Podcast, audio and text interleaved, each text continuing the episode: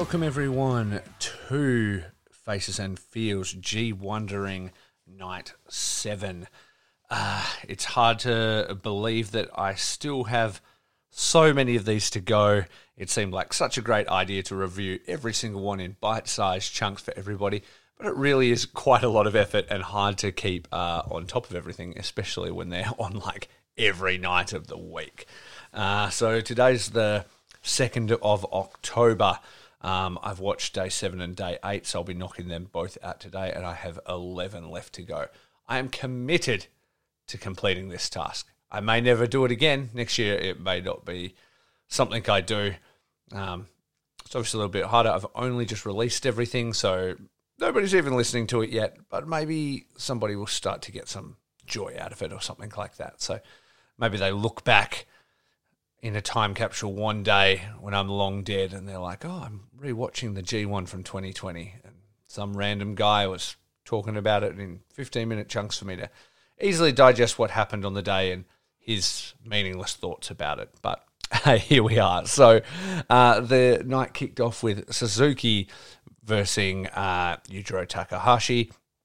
My tip was Suzuki, and he came out on top. Uh, not really much to speak about on this. It was kind of much like I thought it would be a bit of a punchy punch, uh, brawling type match where Suzuki handily defeated Yujiro in like under eight minutes, I think it was. So nothing to talk about, but the right man won, especially for my tips. I do wonder if Yujiro will go this entire contest like without a win though.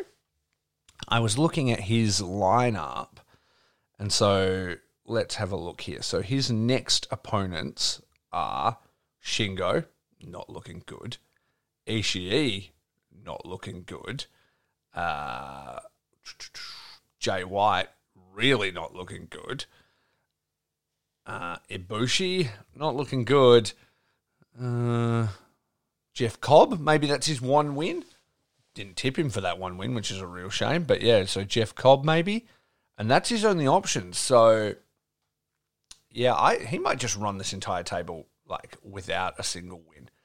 Real shame for him, but you know it was kind of to be expected. He's in there to to be like not I don't want to say a night off, but you know somebody in there where where he's just going to be solid. He's going to deliver a match, be there for him, and then get out. So anyway, he's doing his job, and uh, yeah, I think he's not going to do too well as far as the tournament goes. Definitely not winning. Um, next, my tip was Kota Ibushi defeating Jeff Cobb, uh, and that is what came to pass. Um, this was this was actually a really good match, like one of the better of Cobbs I've ever seen. There was this one moment where like Ibushi was on the second rope and he slung him off and then caught him and whipped him round like he was a little bebe uh, in his arms. And yeah, just looked so powerful. And it, it was really like, uh, for me, a showcase for Cobb with Ibushi just hitting like this kick and then, you know, the knee strikes at the, the end, the golden trigger type knee at the end and ending it. Um, or is it, it's golden triggers with Kenny, isn't it? Kamigoye?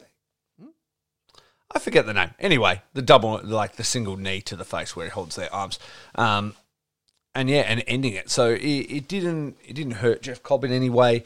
Uh, he looked very dominant, very powerful, but then Kota just pulled out the right moves at the right time, shook his, like rung his bell, and and picked up the win. So yeah, it was really good, and um, Cobb's growing on me a bit in this tournament. I think. Uh, the new look with the he's looking a little bit more gritty and stuff with the the beard and stuff, and he's looking very tanned these days. So good on him. Uh, next up was Okada defeating Taichi. I tipped Okada, and as this played out, I kind of thought maybe Taichi was going to do it. They keep telling this story.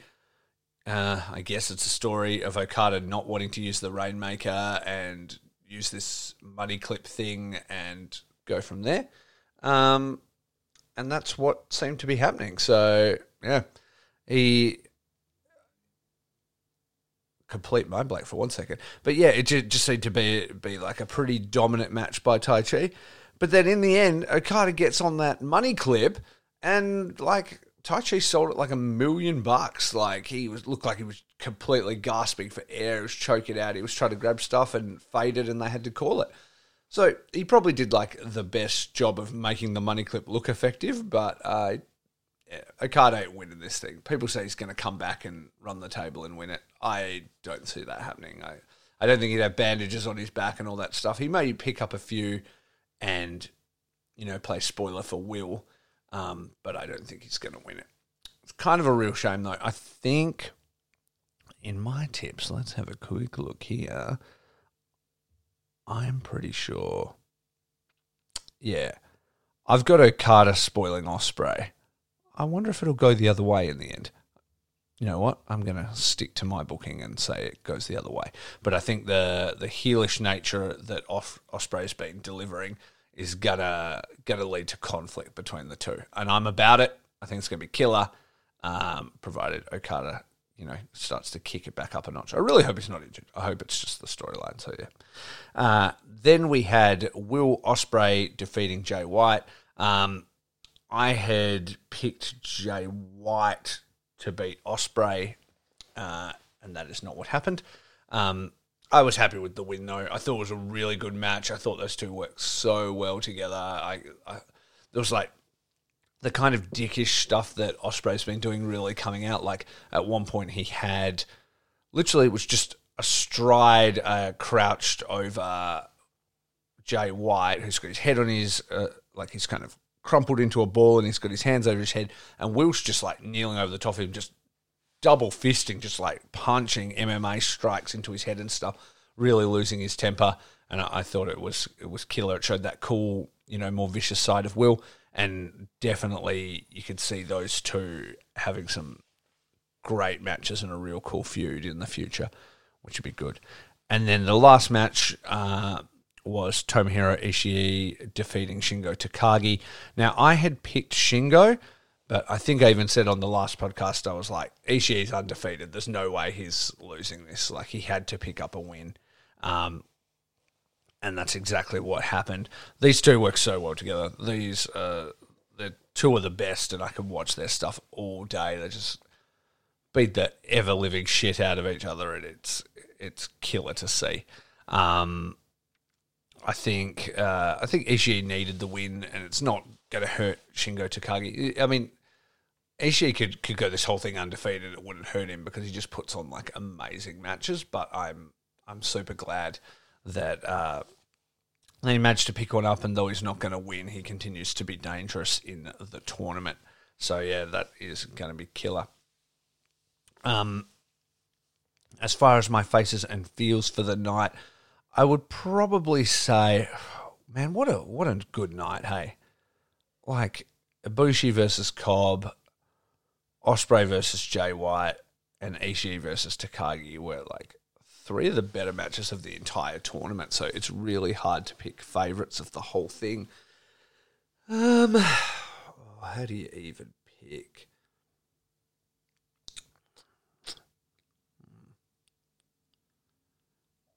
I I think I'm gonna go with my gut and go with Ibushi and Cobb, which is surprising.